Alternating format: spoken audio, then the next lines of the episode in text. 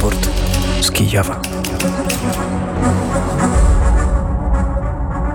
Warszawie minęła 9.30. W raporcie z Kijowa wita się z Państwem Artur Żak, a realizuje tę audycję Szymon Dąbrowski. Mówię te słowa do Państwa z Lwowa, z miasta Semper Fidelis, ale zanim przeniesiemy się do Kijowa i połączymy się z naszym korespondentem Dmytrem Antoniukiem, skrót najważniejszych informacji w 537 dniu rosyjskiej inwazji na Ukrainę na pełną skalę. W nocy 14 sierpnia Rosjanie trzykrotnie zaatakowali Odessę. Siły obrony powietrznej zestrzeliły 15 bezzałogowych statków powietrznych, dronów uderzeniowych Szachet i 8 manewrujących pocisków rakietowych typu Kalibr.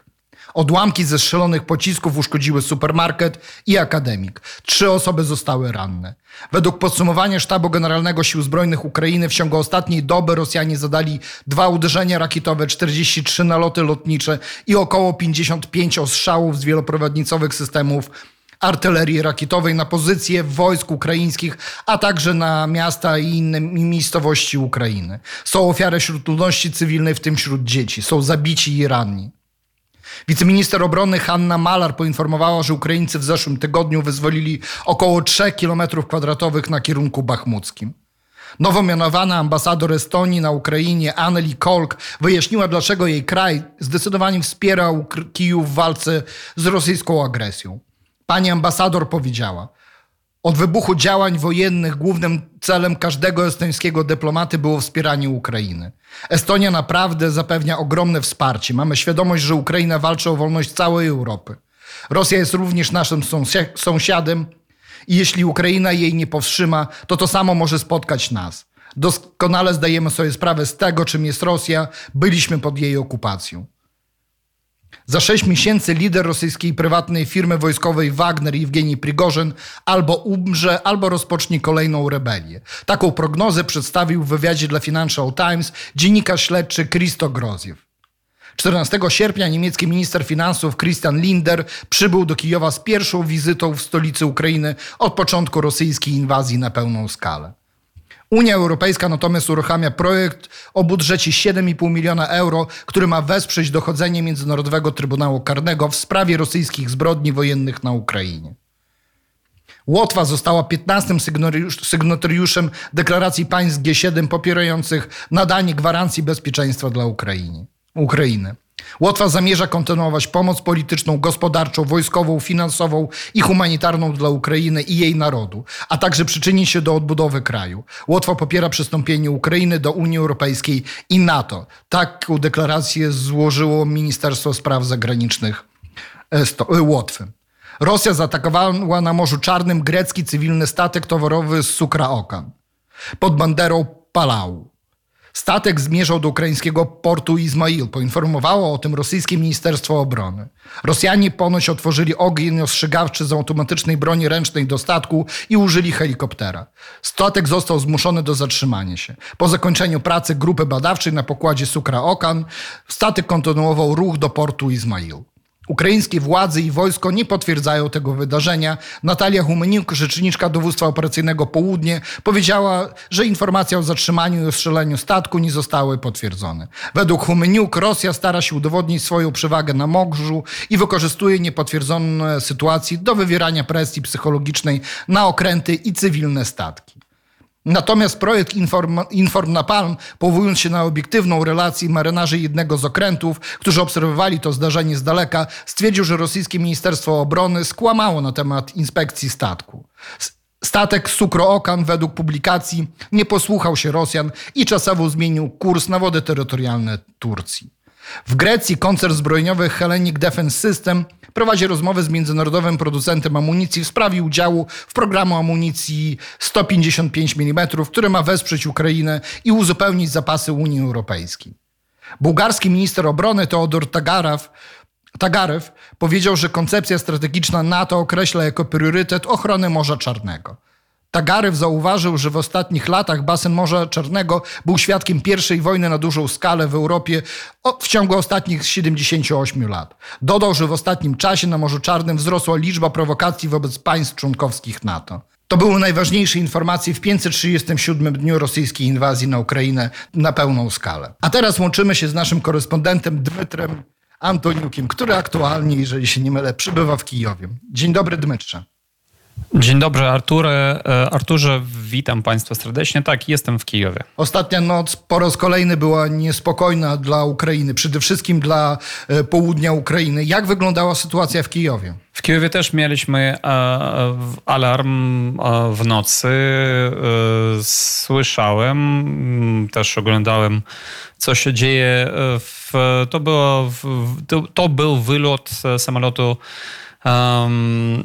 z e, samolotu e, rosyjskiego, który mógł mieć e, rakiety typu, typu Kinżal, ale nie było wystrzelone tych rakiet, więc ten alarm szybko minął w Kijowie. Natomiast w Odesie i w ogóle na południu Ukrainy ta noc była szczególnie głośna. W Odesie wróg uderzył kilkoma, trzy fale uderzenia, czyli w Odessę leciało leciali i, i, i, rakiety, i rakiety typu kalibr i, w, i Drony. E, drony. E, jest e, akurat informacja o tym, że od rzeczniczki Ministerstwa Obrony Ukrainy pani Humeniuk, że w ostatnim czasie nie widać, żeby żeby było postarczanie tych, tych dronów z Iranu do, do Rosji ale to, że te drony uderzają no, codziennie Ukrainę, e, może świadczyć o tym, że e, Rosja już produkuje te drony. I niektóre, bada, niektóre badania też na to wskazują. Więc wracając do Odesy, powiem, że siły przeciwrakietowe, e, siły obrony Ukrainy zniszczyli nad Odesą 15 dronów i 8 rakiet typu Kalibr. Wszystko zostało zastrzelone, tylko odłamki tych e, zastrzelonych rakiet i e, dronów spowodowali dwa, spowodowały dwa pożary i jeden w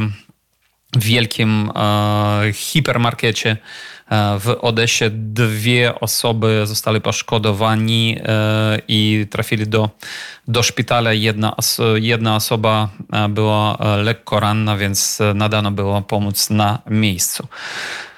Także no, dobrze, że w Odesie jednak te rakiety i drony nie uderzyli w, w, tam, gdzie oni, oni lecieli. Mm, no ale widać, że, że wróg e, nie zostawia Odessę w spokoju. E, oprócz tego e, odnotowano też eksplozję pod Zaporożem w zaporowskim obwodzie E, w obwodzie Dnipropetrowskim, w obwodzie Mikołajowskim e, i w obwodzie hersońskim. W ogóle o Hersoniu i o Chersonszczyźnie trzeba szczególnie powiedzieć, bo e, w ciągu ubiegłego weekendu strasznie ostrzeliwania były, były tam na Chersonszczyźnie. Wobec jednego takiego ostrzału w miejscowości Stanisław była zabita cała rodzina. Młode małżeństwo z, z dwojga dziećmi w, ma, ma, ma, małe dziecko, które miało 28 dni z, z narodzenia i jeszcze 12-letni chłopczyk. Ten chłopczyk niestety był strasznie ranny, poparzony chyba i lekarze e, robili wszystko, żeby jego uratować, ale nie udało się. Wczoraj on e, umarł w szpitalu. Także całe, e, cała rodzina została zabita i e, wyrażamy kondolencje. E, w ogóle w, na, i to nie jedyny, nie, nie, jedyny taki przypadek w ciągu tego weekendu na Chersonszczyźnie. W ogóle dzisiaj chyba jest dzień żałoby w Chersoniu po tych wszystkich ofiarach e, rosyjskiej agresji. Oprócz tego też e, wspomnę o, tych, o, o tym, że mm, nie ustają też ostrzeliwania obwodu Sumskiego, a oprócz tego obwodu też e, Charkowskiego i obwodu Czernichowskiego. Także no, wszędzie, gdzie my mamy albo granicę z e, Rosją, albo tam, gdzie okupanci zajmują nasze tereny, wszędzie po prostu oni ostrzeliwują bez końca naszych, naszych rodaków. Niestety te tereny właśnie są w zasięgu m.in. artylerii e, lufowej, ale także wieloprowodnicowych systemów artylerii rakietowej i te miejscowości na południu i wschodzie kraju są regularnie, e, tak jak ty powiedziałeś e, Dmytrze, ostrzeliwane, ale warto też jeszcze mm, powrócić do tego, co powiedziałeś o dronach. Tak, jest duże prawdopodobieństwo, że Rosja już jest w stanie produkować te duże drony uderzeniowe typu Szachet 131 i 136 w rosyjskiej nomenklaturze zwane Garań 1, Garań 2, ale także liczni komentatorzy, a także żołnierze, z którymi rozmawiałem, potwierdzają, że na, na froncie jest e, wysyp tych e, prostych e, dronów, między innymi FPV, tych prostych chińskich dronów, które mogą być zarówno dronami rozpoznawczymi, bądź przede wszystkim uderzeniowymi, małymi, ma, małym kosztem przetwarzane w drony uderzeniowe i ponoć Rosjanie ich mają horrendalne ilości, co może świadczyć o tym, że oni postawili tak jakby na już produkcję seryjną, ale także liczni komentatorzy i żołnierze mówią o tym, że amunicja krążąca, czyli te drony uderzeniowe Lancet e, rosyjskie, które na początku były dosyć rzadko widywane w ukraińskim niebie, teraz są nagminne. Są nagminne i przy okazji stwierdzono, że są lepsze niż te, które Rosja miała przed początkiem konfliktu, bo są bardziej dokładne, e, trudniej jest je zagłuszyć, ale co najważniejsze, wygląda na to, że Rosja była w stanie pomimo sankcji postawić na seryjną produkcję między innymi e, tych bezzałogowych statków powietrznych, zarówno uderzeniowych, jak i rozpoznawczych. E, komentatorzy zagraniczni między innymi i dziennikarze też, między innymi dziennikarze z takiego rosyjskiego niezależnego portalu Wiorstka e, przeprowadziły śledztwo e, i pokazały w jaki sposób Rosja obchodzi między innymi sankcje w kwestii podzespołów, między innymi procesorów, w jaki sposób ona zakupuje na zachodzie od zachodnich firm te procesory poprzez e, inne firmy i inne państwa, przede wszystkim poprzez Chiny, Armenię, Kirgistan, czasami Kazachstan, chociaż Kazachstan coraz częściej reaguje na tego typu zdarzenia. Teraz Dmytrzy, jeżeli pozwolisz, chciałbym zaprezentować słuchaczom e, utwór, piosenkę, a później e, chciałbym, żebyś pozostał na linii, bo połączymy się z Kubą Stasiakiem, naszym współpracownikiem, który na wschodzie Ukrainy e, nadal działa jako wolontariusz, nadal ewakuuje cywilów z zagrożonych miejscowości. I Kuba Stasiak nam opowie konkretnie w jakim miejscu jest, co robi i jakie są plany, a dalej poprowadzimy, bo dzisiaj znowu wyjątkowy raport z Kijowa, który przejdzie w Twój e, podcast, ale to niebawem po rozmowie z Kubą Stasiakiem o tym więcej opowiemy. A za chwilę utwór zespołu e, Gogol Bordello i zespołu e, w tym wypadku Żadan i Sobaki. Utwór Syly Peremochy. Raport z Kijowa. Teraz z Lwowa poprzez Kijów zmierzamy na wschód i witamy naszego współpracownika Jakuba Stasiaka. Dzień dobry, Kubo. Dzień dobry, Arturze. Dzień dobry Państwu. Kubo, e, cały czas działasz przy ewakuacji ludności cywilnej. Czy możesz nam zdradzić, w którym miejscu jesteś? Tak, obecnie znajduję się w Słowiańsku, natomiast cały wczorajszy dzień spędziliśmy na ewakuacji obwodu kupiańskiego. Jak pewnie zdają sobie Państwo sprawę, jest to jedyny front, na którym obecnie Rosjanie przejmują inicjatywę. Z tego też powodu władze miejscowe uznały, że dobrym pomysłem będzie przymusowa, podkreślam, ewakuacja ludności. Więc e, wczorajszego dnia udaliśmy się do Kupiańska, żeby sprawdzić sytuację i bardzo chętnie Państwu opowiem o tym, jak to wygląda od środka.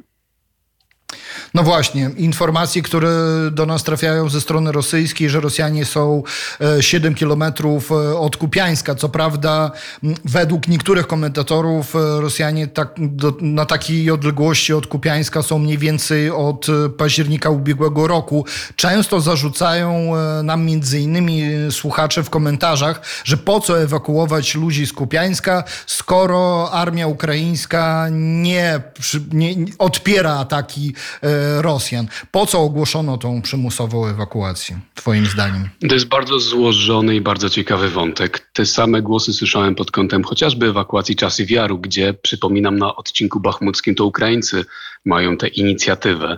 Natomiast tak w przypadku Czasy Wiaru, gdzie to Rosjanie tak naprawdę się bronią na odcinku bachmuckim, e, ale artyleria nadal wyniszcza te miejsca, tak tym bardziej na odcinku kupiańskim, gdzie Rosjanie starają się napierać. To z jakim efektem to wychodzi, to już inna sprawa. Natomiast są miejsca, jak na przykład Sinkiwka, e, na południowy wschód od Kupiańska, gdzie faktycznie Ukraińcy trwożą się i zastanawiają, czy są w stanie te pozycje utrzymać. Cały wczorajszy dzień spędziłem i kolejne dni również spędzę właśnie tam, e, okolicy Dworicznej, ale też właśnie południe, chociażby Sinkiwka. E, są to miejsca, w których czuć już oddech Rosjan, czuć, że e, sami Ukraińcy są, e, są bardzo napięci. E, jeżeli chodzi o mieszkańców, no to to jest jeszcze bardziej złożona sprawa. Ci z kolei zarzucają Ukraińcom, że nie dochodziło do tej właśnie przymusowej ewakuacji wraz z początkiem wojny, kiedy oni znaleźli się pod okupacją. W tym momencie mamy do czynienia z bardzo straumatyzowanymi ludźmi, którzy tak naprawdę nie widzą dla siebie przyszłości. Wiele miesięcy spędzili pod okupacją, jeszcze więcej pod ciężkimi ostrzałami, które trwają nadal, a w ostatnim czasie jeszcze się nasiliły. Ulice, po których chodzimy, są tak naprawdę splamione krwią. Wczoraj rozmawiając e, z jedną parą, która chciałaby wyjechać do Irlandii do córki, dowiedziałem się, że ulicę dalej, parę godzin wcześniej, jeden mężczyzna został bardzo ciężko raniony właśnie w ostrzale artyleryjskim i lekarze walczą o jego życie. Ci państwo mówią mi to spokojnym głosem. Oni na swój sposób już e, otrzaskali się, mówiąc kolokwialnie, z tą wojenną rzeczywistością. Natomiast widać w głębi nich potrzebę zmiany tego stanu rzeczy. No oczywiście nie każdy rozważa wyjazd, to o czym wspomniałem. Trauma robi swoje. Miesiące spędzone pod ciężkim ostrzałem, wcześniej jeszcze pod okupacją, sprawiają, że ci ludzie tak naprawdę mm, trochę wyzbywają się tej chęci życia. To jest, to, jest, to jest apatia, to widać w ich oczach, to słychać e, w ich słowach. I moim zadaniem, zadaniem moich kolegów jest to, żeby do nich docierać i proszę mi wierzyć, czasem się udaje.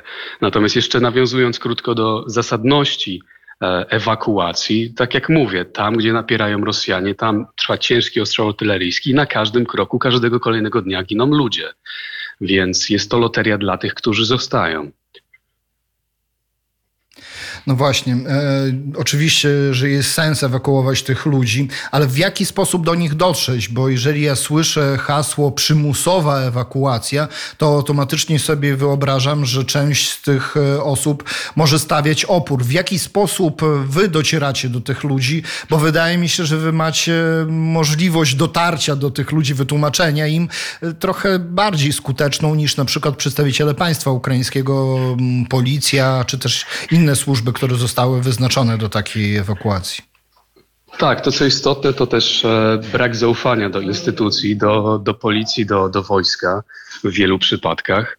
E, więc w tym tkwi nasza przewaga poniekąd. Kiedy ludzie słyszą o tym, że za parę dni mogą zostać przymusowo e, zabrani ze swoich domów, bez możliwości prawda, zabrania swoich rzeczy, czy może raczej większości jej części, to jest przewaga nasza. My jesteśmy tam często kilkoma autami, kilkoma większymi autami. Staramy się do nich dotrzeć, staramy się im wytłumaczyć, że w tym momencie oni mogą wyjechać na swoich własnych zasadach. Jest czas, żeby się spakować, e, a to, co nastąpi za parę dni, jest jedną wielką niewiadomą i najpewniej po prostu zostaną zabrani siłą, a to co istotne to to, że mamy do czynienia z bardzo dumnymi ludźmi, bardzo dumnymi ludźmi, którzy są już w dużej mierze um, zmęczeni nie tylko wojną, ale też um, polityką jako taką, kiedy właśnie rozmawiamy z nimi najczęściej mają pretensje do też ukraińskich władz, że, starają, że, że nie deskalują wojny, więc też istnieje pewien brak zrozumienia tego, czym jest wojna jako taka. I co istotne, to nie są osoby e, o jakichś sympatiach prorosyjskich. To są ludzie, którzy po prostu żyli na niemalże pierwszej linii frontu przez długie, długie miesiące, więc pałają nienawiścią tak do polityków, jak i do wojska. I w tym momencie my, jako osoby z zewnątrz, tak naprawdę, w tym tkwi nasza przewaga, że możemy po prostu wytłumaczyć im, że my nie jesteśmy częścią składową tego, tego mechanizmu i staramy się im pomóc. Jesteśmy tam po to, żeby im pomóc, a nie przymusowo wynieść ich z domów, podług naszego widzimisię, bo tak to po prostu nie działa. Mam takie pytanie jeszcze, Kubo, nie wiem, czy będziesz e, w stanie zdradzić takie szczegóły. Chodzi mi o, mi o mechanikę waszego działania, bo jak ja rozumiem, właśnie docieracie do tych ludzi, przekonujecie. Jeżeli uda się przekonać, zabieracie ich z początku do miejsc relatywnie bezpiecznych, które są w najbliższej e, odległości od miejsc zagrożonych. Jaki jest dalej los tych ludzi? Gdzie oni dalej Wszystko trafiają? zależy od tak, wszystko zależy od tego, czy te osoby mają gdzie jechać. Jeżeli tak, jak na przykład wspomniane państwo z Irlandii, e, przepraszam, państwo, które posiada, które mają e, córkę w Irlandii, wtedy staramy się po prostu doprowadzić do tego, żeby oni znaleźli się u swojej córki. E, więc w grę wchodzi po prostu najzwyczajniej w świecie podróż przez, przez pół Europy. W innych przypadkach, kiedy mamy do czynienia na przykład z osobami starszymi, bez rodzin, bez, bez perspektyw czy pieniędzy, a takich przypadków jest, jest bardzo wiele, wtedy staramy się zapewnić im jak najlepsze warunki mieszkaniowe, czy to w Ukrainie, czy, czy, czy w Polsce. E, te osoby najczęściej e, mieszkają w porozbijanych chatach, e, często bez okien, nieraz nie wychodząc z piwnic, a nadal mają pewnego rodzaju obawy przed tym, co czeka ich na zachodzie. Chcą po prostu mieć pewność tego, że po miesiącu czy dwóch nikt ich nie wyrzuci z danego miejsca. Czy to będzie mieszkanie prywatne, czy to będzie schronisko dla uchodźców. Więc e, ja od siebie staram się zapewniać po prostu możliwie kompleksową opiekę dla takich osób. Bo tak jak wspomniałem już na początku i to, co jest najistotniejsze, trauma robi swoje i ci ludzie są bardzo ciężko przystosowują się do nowej rzeczywistości. Mniej więcej wiemy, kim są e, ludzie, których ewakuujecie, a Kim wy jesteście?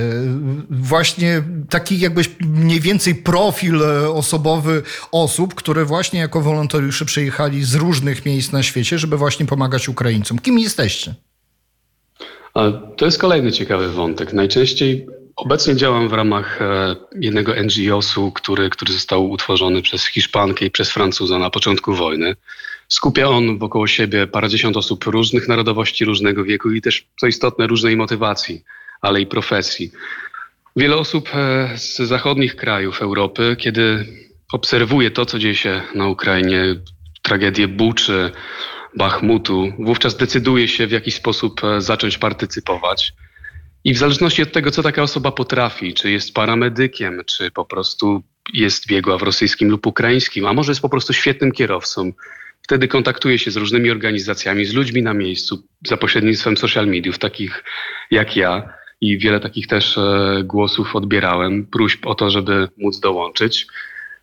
I tak to mniej więcej działa, taka, e, taki system naczyń połączonych. Te osoby przyjeżdżają w zależności od tego, jak reagują na tą rzeczywistość, zastaną tutaj, na ostrzały i ciągłe napięcie zostają dłużej lub krócej, są bardziej przydatne lub mniej. Natomiast e, najczęściej główną motywacją jest obserwowanie tego, co dzieje się tutaj na Donbasie, ale, ale i nie tylko, bo i w całej Ukrainie, za pośrednictwem mediów. I tutaj po raz kolejny e, prawda, skłaniamy się do tego, jak istotną rolę odgrywają media i to, jaki ten przekaz musi być e, na zewnątrz, żeby poruszyć e, publikę w krajach dalekich od wojny. Jest tu też wielu Amerykanów, są Australijczycy, Nowozelandczycy, więc naprawdę potrzeba uderzyć w odpowiednie tony, żeby takich ludzi ściągnąć z drugiego końca świata tutaj, żeby pomagali na miejscu. Więc e, dużą rolę odgrywają mimo wszystko media. No tak, media, informacja, mm, informacja rzetelna, informacja z pierwszej ręki, informacja przede wszystkim prawdziwa. Dziękuba, dziękuję Kubo za Twoją relację. Uważaj tam na siebie e, i mam nadzieję, że w najbliższym czasie będziemy mogli, mo, mieli możliwość jeszcze raz porozmawiać z Tobą. Dziękuję, Kuba. Oczywiście, jak najbardziej. Dziękuję również do usłyszenia. A teraz wracamy jeszcze do Dmytra Antonika, to dlatego, że dzisiaj jest wyjątkowy raport z Kijowa, bo dzisiaj jest poniedziałek. E, I dlaczego, Dmytrze, to jest wyjątkowy raport z Kijowa i wyjątkowy dzień? Bo każdy poniedziałek i każdy czwartek e, u nas e, w radiu o godzinie 10 po wiadomościach, mianowicie za kilka minut e, jest transmitowany kolejny odcinek 20 odcinków podcastów, które nazywają się Na ukraińskim szlaku opowieści o Lwowie i nie tylko. To jest wspólna produkcja Radia Wnet i Instytutu Polonika. Więc e, dzisiaj będzie e, o miasteczku, które znajduje się na Pokuciu w dzisiejszym obwodzie Iwano-Frankivskim, mianowicie o Chorodence. Czyli tuż po wiadomościach, myślę, że tutaj do wiadomości już Jakub Duszak się przygotowuje, bo zbliża się nieubłaganie godzina dziesiąta. Tuż po wiadomościach wrócimy do Państwa z Dmytrem. Ja tylko sobie skromnie zapowiem e, ten podcast, który Dmytro jest głównym bohaterem tego i twórcą tego podcastu. Jeżeli się nie mylę, każdą rozmowę z Tobą, Dmytrze, przeprowadził też Wojciech Jankowski, który aktualnie jest e, na wywczasie, ale będzie można usłyszeć jego głos z nagrania. Więc e, teraz ja się żegnam w raporcie z Kijowa. Te słowa mówił do Państwa Artur Żak z Lwowa, ale za chwilę chwilę słyszymy się jeszcze tuż po wiadomościach. Kłaniam się nisko. Raport z Kijowa.